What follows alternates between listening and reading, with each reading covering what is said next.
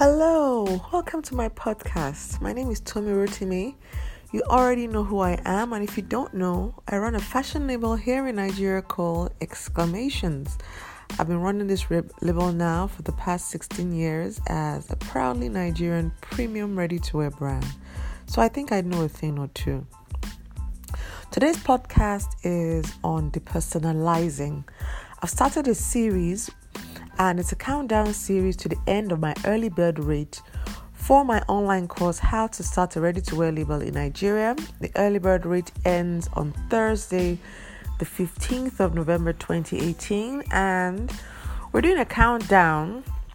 So it's two days to the end of the early bird rate, and um, one of the, the points on the series is depersonalizing depersonalizing your business. Now, I know that a lot of um, creatives and entrepreneurs and fashion brands start off their businesses doing virtually everything. So, you are the salesperson, you are the creative director, you are the designer. In some cases, you are even the tailor. You're the one who delivers, you're the only one who can give discounts. You are the relationship manager, you are everything to your business. So it's no wonder that you're so passionate about your business and you're so visible in your business. And in the early days, that's all nice and dandy. That's fantastic because you really want to know everything as much as you can about your business. And the only way to do that is to be involved in virtually every part of your business. But you know, if you are everything to your business, the social media manager, the PR manager, you are the, also the one that updates your website, you are everything, then it makes you indispensable, irreplaceable. Which is fine in the sense that you are the visionary, but it's not fine in the sense that you can't have a life, you can't take a break, you can't do anything outside of running your business. And this doesn't make for a wholesome life and this doesn't actually make for good business. So that's what this series is really about.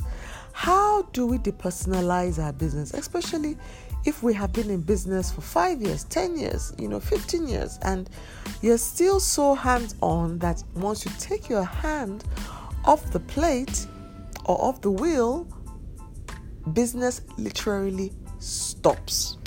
So, number one, what do you do? First thing you need to do is define all the roles involved in your business. Define all the roles.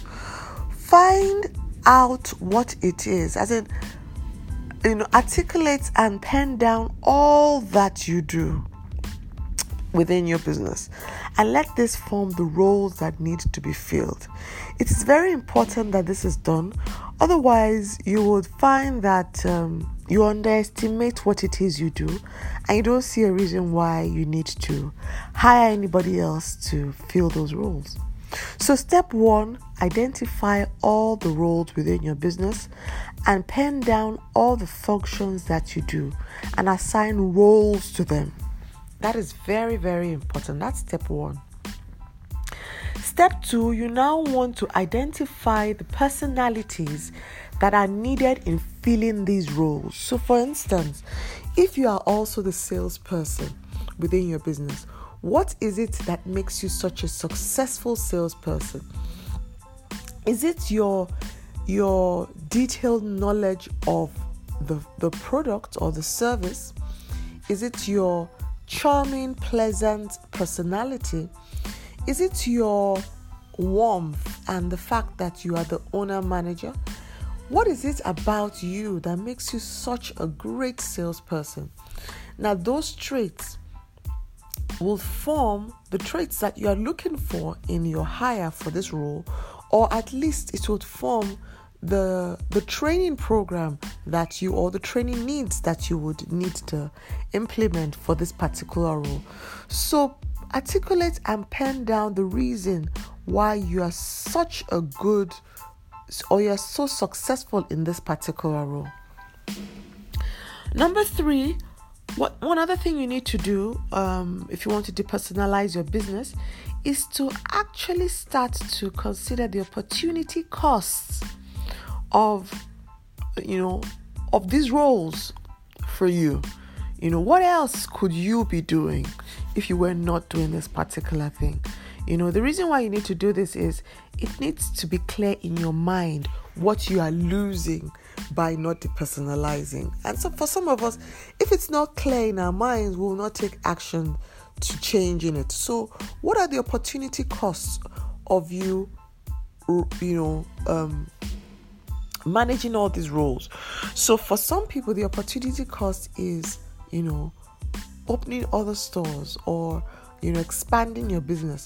For some, it's actually the opportunity cost is not having um, a, a, a valuable or, or the cost of your valuable family time some people it's a cost to your health some people it's a cost to to you know your mental health it's a cost to you not being able to do other things you love you know.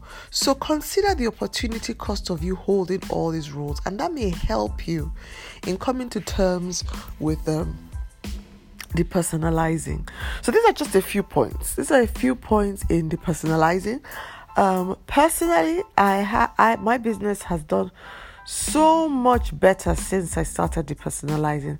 And depersonalizing is not something that is done in a day, it's in itself a process, but something that starts first of all in the mind. The moment you realize that there are other people that can do this function possibly better than you. Once you come to terms with that, then it's the first step in depersonalizing.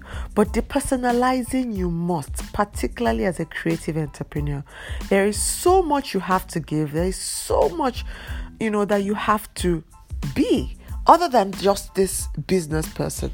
And even within your business, there are more strategic functions that nobody else, you know, at this time can do or that you have skills to do or that you skills you can develop even for the sake of your business so please depersonalize depersonalize depersonalize finally another reason why i think depersonalizing is important or another reason why i'm emphasizing on depersonalizing is you know for some of us who are bespokers you find that depersonalizing is particularly difficult because you are the lead consultant in your business, and this is one role that takes a lot of time, right? So, I find that depersonalizing, if you're a bespoker, is particularly difficult, and depersonalizing in the ready to wear model is much easier. At least those functions that are more front office, it's more more much more easier to depersonalize in ready to wear and that is one of the reasons why i love the ready to wear brand.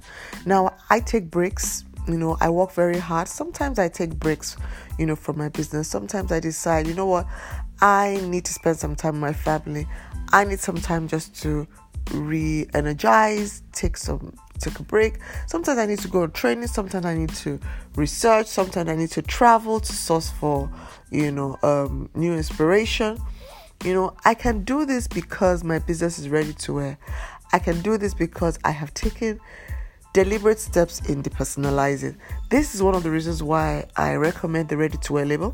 So, if you are also considering depersonalizing and you're a fashion entrepreneur and you're also considering transitioning from bespoke to ready to wear, then you need to take my online course, How to Start a Ready to Wear Label in Nigeria. This is not only these are not only principles that can be applied in Nigeria, by the way, even if you're not a Nigerian or based in Nigeria, you can most definitely take this course and I'm certain you will find it extremely useful.